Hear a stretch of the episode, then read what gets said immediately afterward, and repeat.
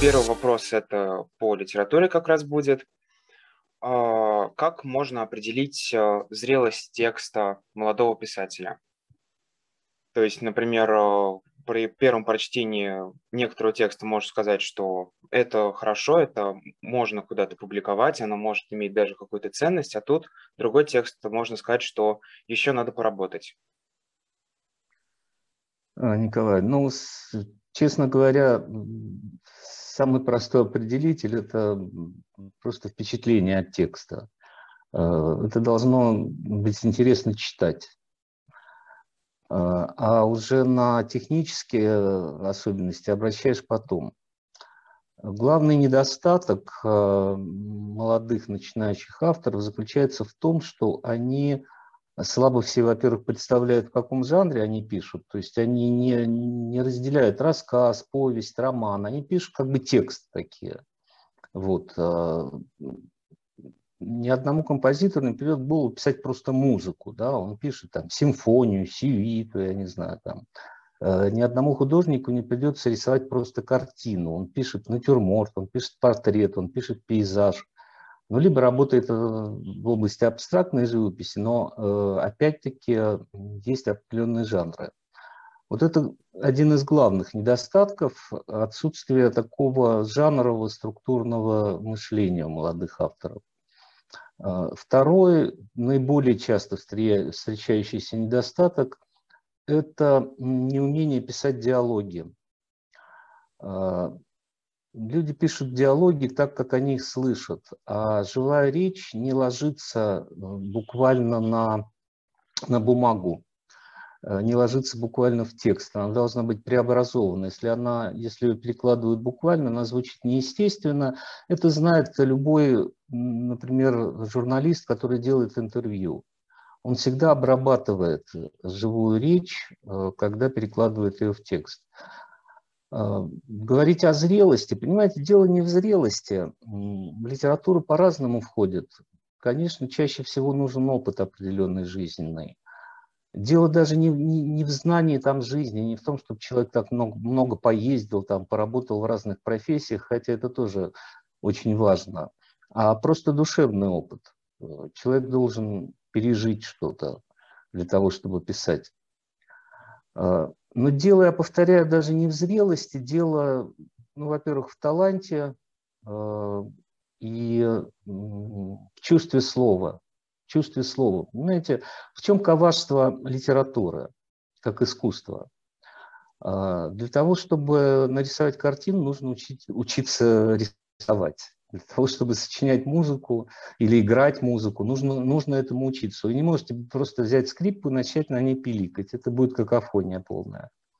А литература коварна тем, что все мы, в общем, умеем писать. Да? Все мы там писали сочинения, письма какие-то. И кажется, ну, собственно говоря, это вот и, не нужно этому учиться. И самое это коварное то, что действительно бывает так, что молодой человек, никогда не учившийся литературе, да, не учившийся писать, не закончивший литературный институт, садится и пишет яркую вещь. Такое бывает, действительно. Бывают вот такие удивительные дебюты, когда вот, э, вот наивно абсолютно пишут. Но это вот внутренний слух есть. Внутренний слух. А вообще, конечно, нужно учиться писать литературе. Нужно много читать, Прежде всего, много читать. Это более важная составляющая литературной учебы, чем даже знание жизни. А тогда какие книги можно читать? Понятное дело, что тут какой-то список поименный составлять не очень уместно будет, но вектор, что ли, такой, направление. А, ну, прежде всего, нужно читать, разумеется, классику русскую, зарубежную, ее очень много. Понятно, что все не прочитаешь даже всю жизнь. Вот. Но тем не менее какие-то основополагающие вещи, если брать русскую литературу, ну и Пушкина, и Лермонтова, и Толстого, и Достоевского, и Чехова, Горького, а, Леонида Андреева, ну и так далее, и так далее, если говорить о прозе, о поэзии, Опять-таки нужно знать хорошо поэзию XIX века, Серебряного века. Вот в плане поэзии здесь вообще беда, потому что когда я читаю стихи э, молодых поэтов, я вижу, что они пишут так, как будто до них вообще не было ни, ни Гумилева, ни Мандельштама, вот, ни Бродского. А вот просто садятся, так сказать, рифмуют. эм, какие-то образы там поэтические придумывать. Сейчас так нельзя. В поэзии вообще очень сложно, потому что э, опыт поэтический русский, он огромен. Знаете, поэтическая культура в России огромна. Особенно поэтическая культура, конечно, Серебряного века. Ее нужно знать, но когда ты ее знаешь, когда ты э, входишь в нее, ты понимаешь, что сложно сказать что-то новое. Что-то новое. Либо ты начинаешь писать какие-то головные искусственные стихи. Э, и вот э, здесь вот, что называется, между Сцилой и Харибдой нужно проходить, между глубокой поэтической культурой, которая необходима, и живым чувством, да, эмоциональностью какой-то. Ну и в прозе, в общем-то, то же самое. Тоже очень много всего написано. Читать нужно, понимаете, почему? Ну, конечно, прежде всего нужно классику читать. Я вот преподаю в Литинституте, я говорю, читайте Гоголя, читайте Толстого, читайте Тургенева. А потом уже современных авторов, которых тоже, разумеется, нужно читать. Так что вот примерно ответ на ваш вопрос. Вот вы упомянули, что сложно после Бродского, Мандельштама что-то новое написать, чтобы не повторяться. Вот как этот голос индивидуальный можно находить вот после всего того, что было написано за два века до тебя? Ух, если вы понимаете, поэзия – состояние души, как э, сказал замечательный поэт Олег Чухонцев. Понимаете, в чем дело? Поэзия и стихи – это не одно и то же. Вот это тоже многие э, поэты не понимают. Они думают, что они пишут хорошие стихи. Они действительно хорошие, может быть, вполне качественные, на высоком там уровне техническом. И что это и есть поэзия? Нет, э, поэзия может быть без стихов, и может, могут быть стихи без поэзии. А, поэзия без стихов, ну, я не знаю, там, море, весна, улыбка девушки, прошедшей мимо тебя, первая любовь э, и так далее, и так далее. В, в, в этом есть поэзия, хотя здесь нет никаких стихов. есть стихи, может быть, даже вполне, так сказать, качественные, в которых нет поэзии. Как, как, как этого достичь, чтобы стихи трогали, чтобы они проникали в душу, чтобы они запоминались? Вот это очень важная вещь, понимаете? Чтобы стихи, хотя бы строчка какая-то запоминалась, и потом вот неотвязно звучало в тебе. Иногда одной строчки достаточно, чтобы э, стихи прозвучали. Например, у гениального русского поэта Афанасия Фета есть очень длинные стихи, э, которые не запоминаются, но вдруг каком-то из длинных его стихотворений проскакивает там строки «Ни жизнь, не жаль с томительным дыханием, что жизнь и смерть, но жаль того огня, что просиял над целым мирозданием, и в ночь идет и плачет, уходя». Вот плачущий огонь, который уходит в ночь, забыть уже нельзя. Это абсолютно врезается в память. Ты даже не думаешь, что это означает. Ты, может быть, даже не видишь этот образ. А, но он уже в тебе. А, здесь нет никаких рецептов, к сожалению. Нет никаких рецептов. Слух, чувство музыкальности, э, какие-то душевные струны, которые можно передать в стихах, и которые услышит, почувствует читатель или слушатель твоих стихов. А в случае с прозой как? Ну, в случае с прозой немножко, с одной стороны, проще, с другой сложнее, потому что, как Пушкин писал, поэзия должна быть глуповатой. Это он, конечно, шутил, она не должна быть глупой поэзия. А, но она более наивна непосредственно. А, а прозу он писал требует мысли и мысли, без них всякие строки, так сказать, ничего не значат. А, проза, проза должна быть занимательна, понимаете? Она должна быть интересна, она должна увлекать. И здесь очень важен момент сюжетостроения. Если это роман интриги, поиска героя, рассказ. Вот э, я своим студентам в литературном институте говорю, прежде чем вы пишете рассказ, вы попробуйте рассказать ту историю, которую вы будете излагать в своем рассказе своим друзьям. Вот просто так расскажите им вот, какую-то историю. И обратите внимание, загорятся у них глаза, интересно им будет вас слушать. Если интересно, значит, эта история стоит того. Это ведь рассказ, вы что-то рассказываете, да? А, если вы пишете роман, то здесь э, очень важен герой. Нет героя, нет романа. найти героя, особенно сегодня, в современности, довольно сложно. Довольно сложно. Герой, ну, я могу подсказать, скажем, один рецепт очевидный. Герой должен быть немножко иностранец. Я своим студентам задаю такой вопрос. В чем, что общего между Остапом Бендером э, в «12 стульях» и Григорием Мелеховым, э, героем Шолохова, романа «Тихий дон». Да? А что между ними общего? Они оба турки. А, ну, Остап Бендер как бы, да, турецко подданный, в общем, у него папа какой-то там странно неизвестный. А Григория Мелехова отец э, привез турчанку пленную с русско-турецкой войны. И, в общем, она становится как бы матерью Григория Мелехова. Там Мелеховых называют турками. А, и как Остап Бендер говорит, что мы чужие на этом празднике жизни, да, вот он, он чужой на этом празднике жизни, он, он не вписывается в ту советскую действительность, в которой, значит, он живет. Также Григорий Меликов не вполне вписывается э, в казацкую среду, грубую, прямолинейную, он более сложный, понимаете. Вот герой, романный герой всегда должен быть немножко чужим среди своих и своим среди чужих. Вот э, поищите такого героя, и тогда завяжутся интриги его с другими персонажами. Ну, это такие, в общем, рецепты, которые на поверхности лежат. А, сегодня, мне кажется, нельзя писать очень длинными фразами. Это было позволительно в XIX веке, а, но уже сегодняшние, особенно молодые люди, но они просто не воспринимают длинные фразы. У них э, восприятие заточено на другое совершенно. Они живут э, в мессенджерах, они, э, они живут в коротких фразах. Ну, вот какие-то такие общие, если угодно, советы.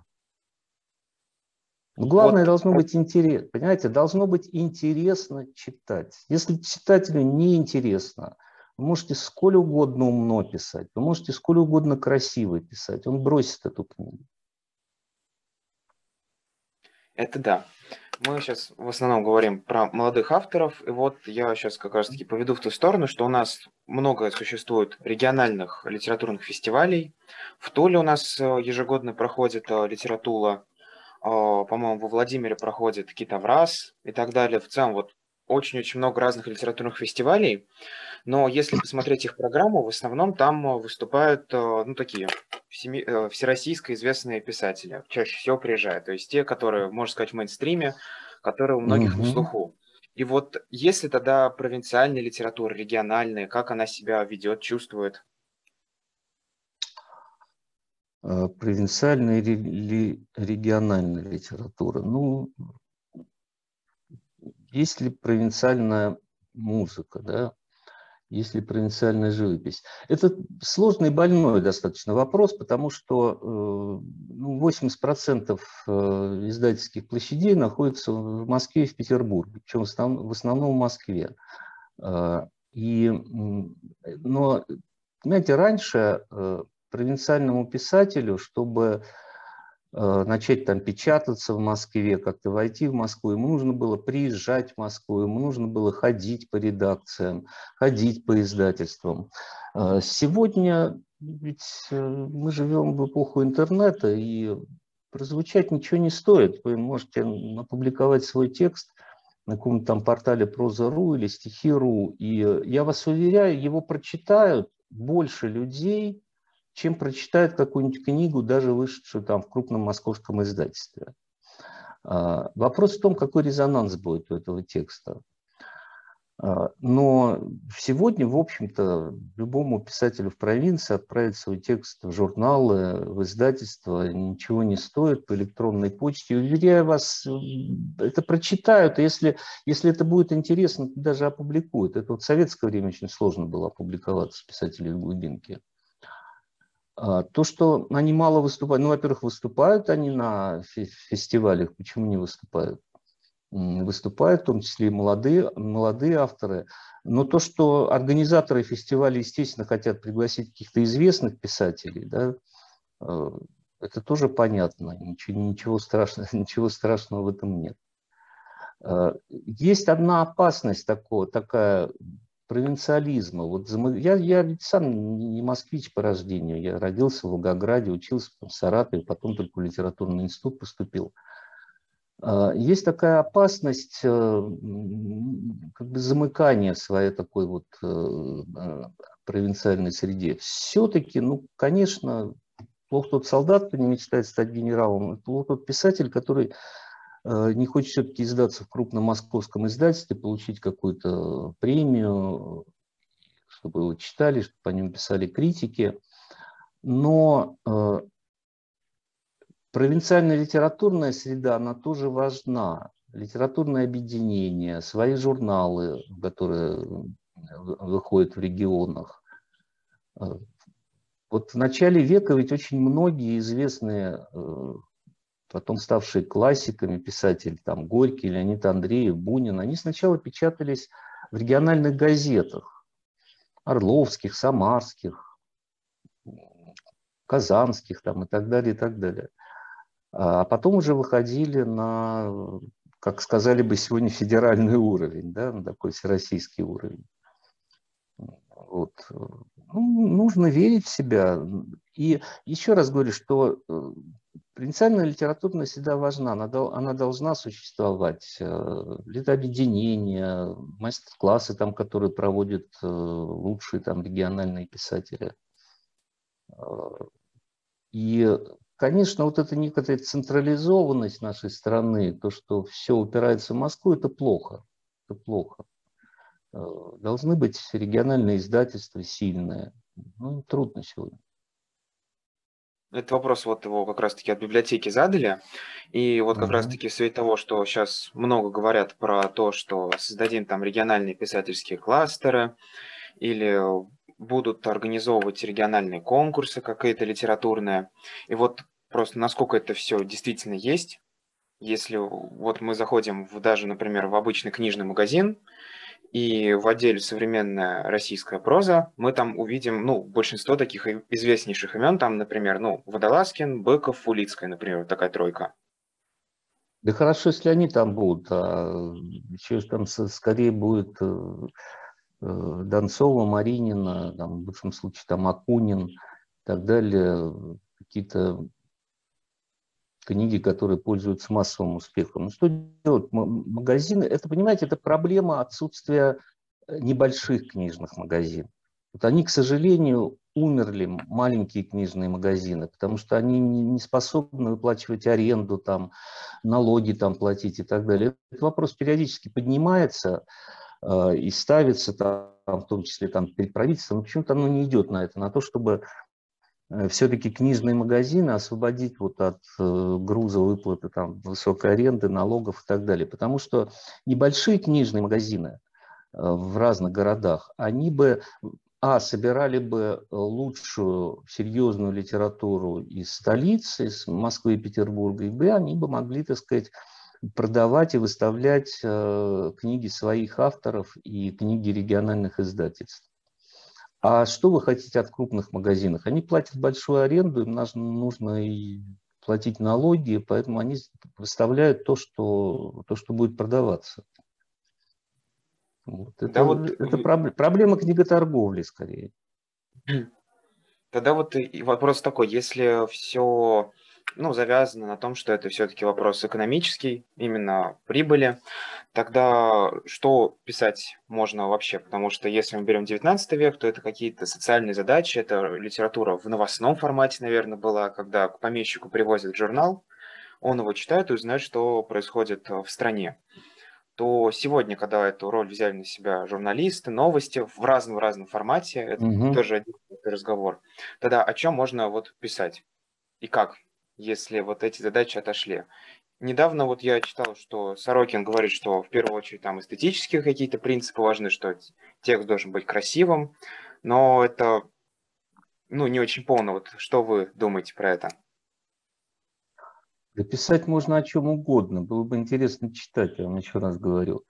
А, э, это правда, что действительно там в 19 веке, особенно вот в конце 19 начале 20 века, писатели ну, просто звездами были такими там, поздний Толстой, Горький, да даже Чехов.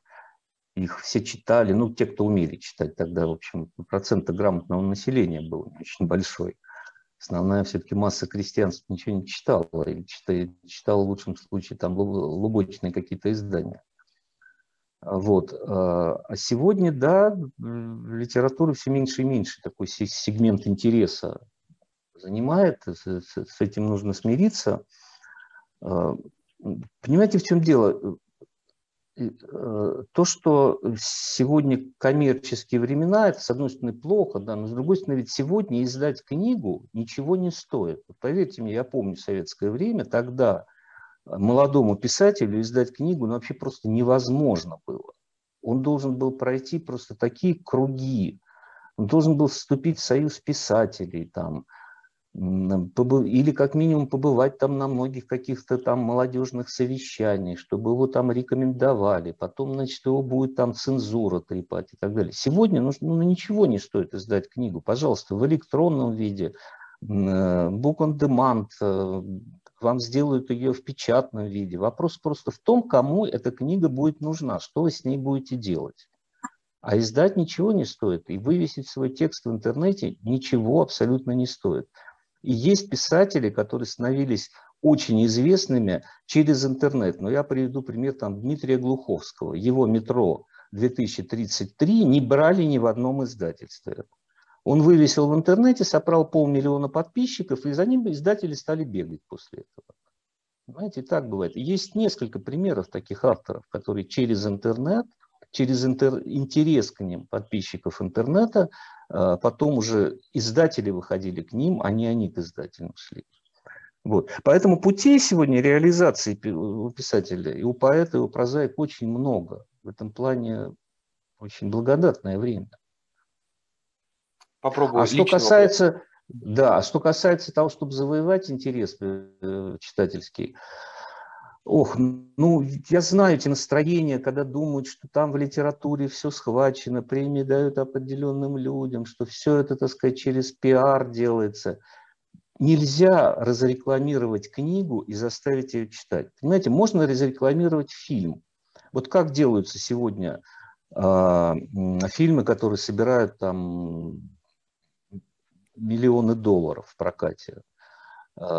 Приглашается известный режиссер, приглашаются известные актеры, бюджет там, не знаю, там «Аватара» 350 миллионов долларов, э, из них 50 миллионов идет на рекламу по всему миру. И в час X в определенный день во всех кинотеатрах мира запускается этот фильм. И зрители на него идут. Понравится он, не понравится, это второй вопрос. Но они свои полтора-два часа сидят, билет уже купили, фильм окупился в один день ну или в два дня проката. С книгой так не получится. Вы можете, я помню, не буду его называть имя этого писателя, он бизнесмен. И э, при этом пишет книги и очень хочет значит, э, быть, быть известным. Одно время реклама его книг э, в метро московском просто везде висела эти баннеры. На улицах были эти баннеры с его портретом, с рекламой его книг. Их не читали и не покупали, но они не были интересны почему-то читателям. Поэтому э, интерес книги возникает так. Э, важна, разумеется, определенная реклама, если ее по-умному проводит издательство. Но настоящая реклама – это сарафанное радио.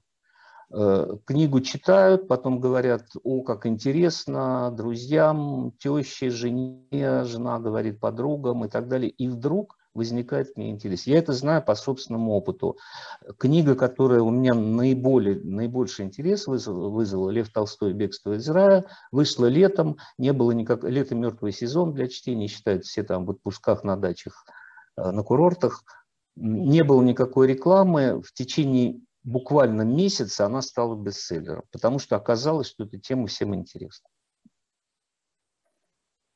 Вот. вот мы говорим сейчас про интерес читательский, и угу. вот он, э, наверное, последний какой-то промежуток времени не спадает интерес к историческим темам, абсолютно на разные-разные темы. Это может быть и Лавр Водолазкина про средневековье, это обитель Прилепина про лагеря. Вот этот исторический тренд на исторические книги, на переосмысление истории, вот как, какой-то порыв к ней, он э, как-то может измениться в ближайшее время, или он будет дальше вот как-то развиваться? А, давайте так. Кто был первым писателем-миллионером в мире? Назовите мне, кто был первым писателем-миллионером, который зарабатывал, стал зарабатывать своими книгами миллионы? Ну, тут ну, я не, не скажу. Вальтер Скотт. Вальтер Скотт. Английский шотландский писатель, который писал исторические романы. Но они были одновременно авантюрными романами. Да? Это были романы приключения. Вот, Айвенга там, «Рыцарь длинное сердце» там, и так далее. Вот человек стал писать на средневековые темы, на исторические темы, стал искать интересных персонажей, отчасти как бы описывать реальные события, отчасти придумывать того, что, то, чего не было, но то, что могло быть. Да? И эти романы стали пользоваться колоссальным абсолютно успехом. Ну, по тем временам, потому что тогда тиражи, э, там, тысячи экземпляров тираж, это был огромный тираж. Книги дорого стоили.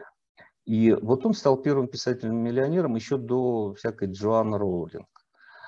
А, поэтому исторические темы будут интересовать всегда. Будут интересовать всегда. Люди, людей вообще интересует история, интересуют исторические личности. Там, Наполеон, Сталин, э, кто угодно.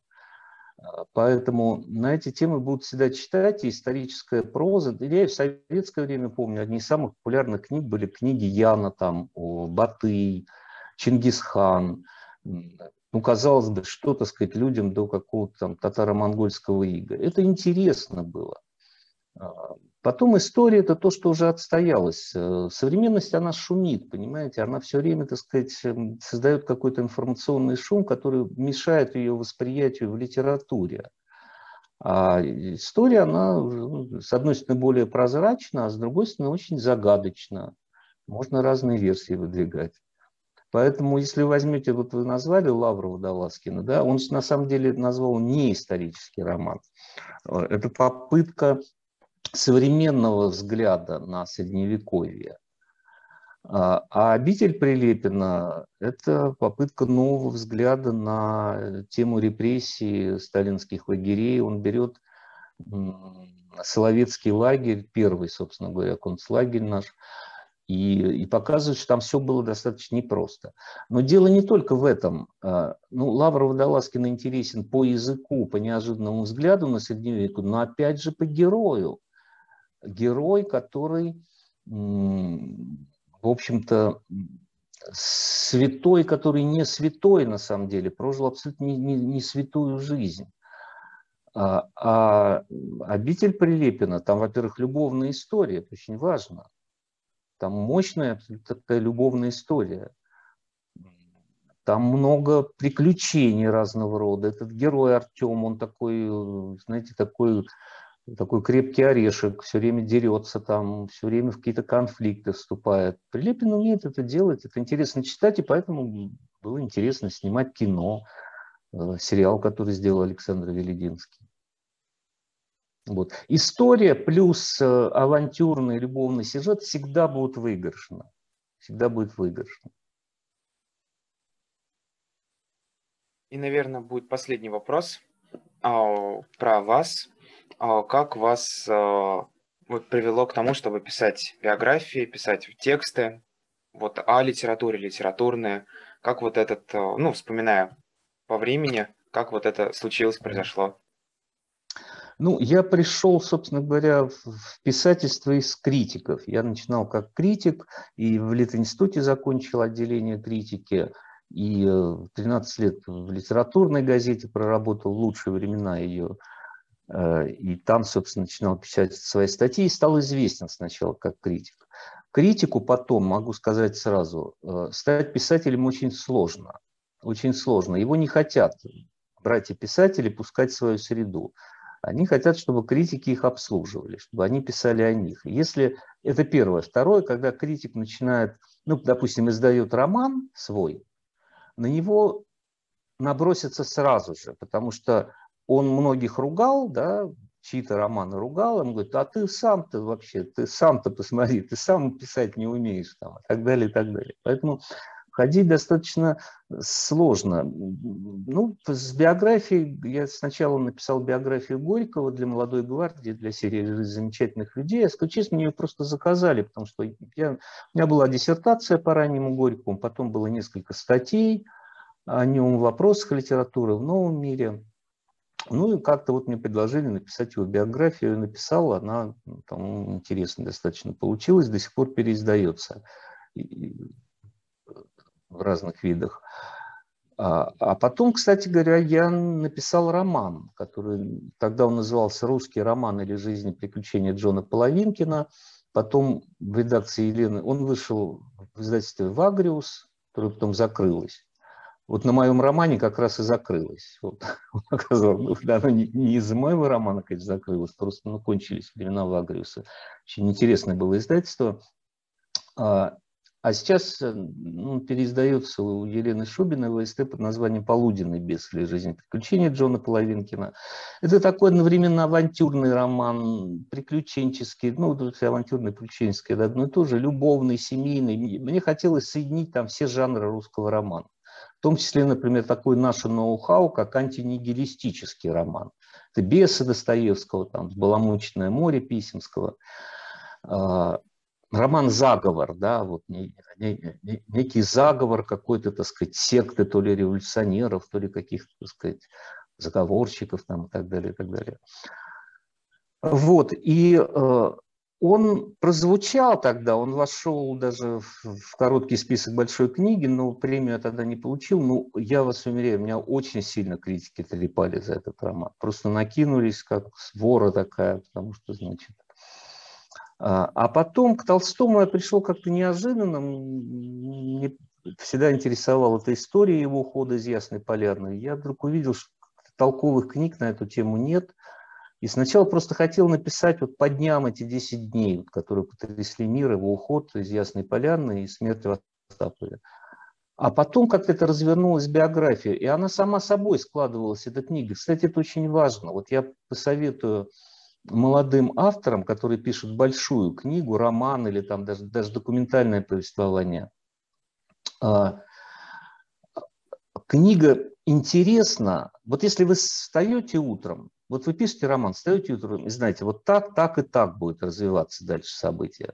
Вы их уже продумали, вся структура у вас выстроена, там, нарисовали все там в блокноте у себя, всех героев расставили по местам. Как правило, получится скучный роман. А вот если встаете утром, думаете, вот у меня герой сейчас вот то-то и то-то сделал, а он вдруг делает что-то другое.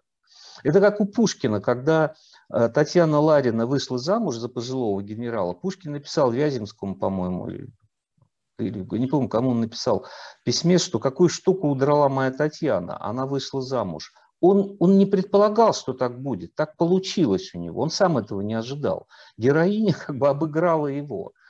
Поэтому, если вам... Вот когда я писал про э, уход Толстого, его биографию, я э, каждое утро думал, ну вот у меня сейчас так будет. А вдруг оказывалось совершенно по-другому. Я читал те же материалы, которые подготовил, и вдруг понимал, что все не так, как я думал. Меня в какой-то момент даже стало пугать. Я подумал, я же обманываю читателей. Я сам не пришел к какому-то умозаключению твердому, а пишу книгу. Но потом я понял, что поэтому ее было интересно читать. И как бы читатель вместе со мной ищет, он вместе со мной открывает какие-то новые неожиданные вещи. Если вам интересно писать, если вам интересно, что с вашим героем случится дальше, и вы не знаете, что с ним случится дальше, это будет интересный роман. А если вы все знаете, то это будет скучно. Вот на этой, наверное, прекрасной ноте вот мы и закончим сегодня. Вот спасибо большое, что согласились поучаствовать.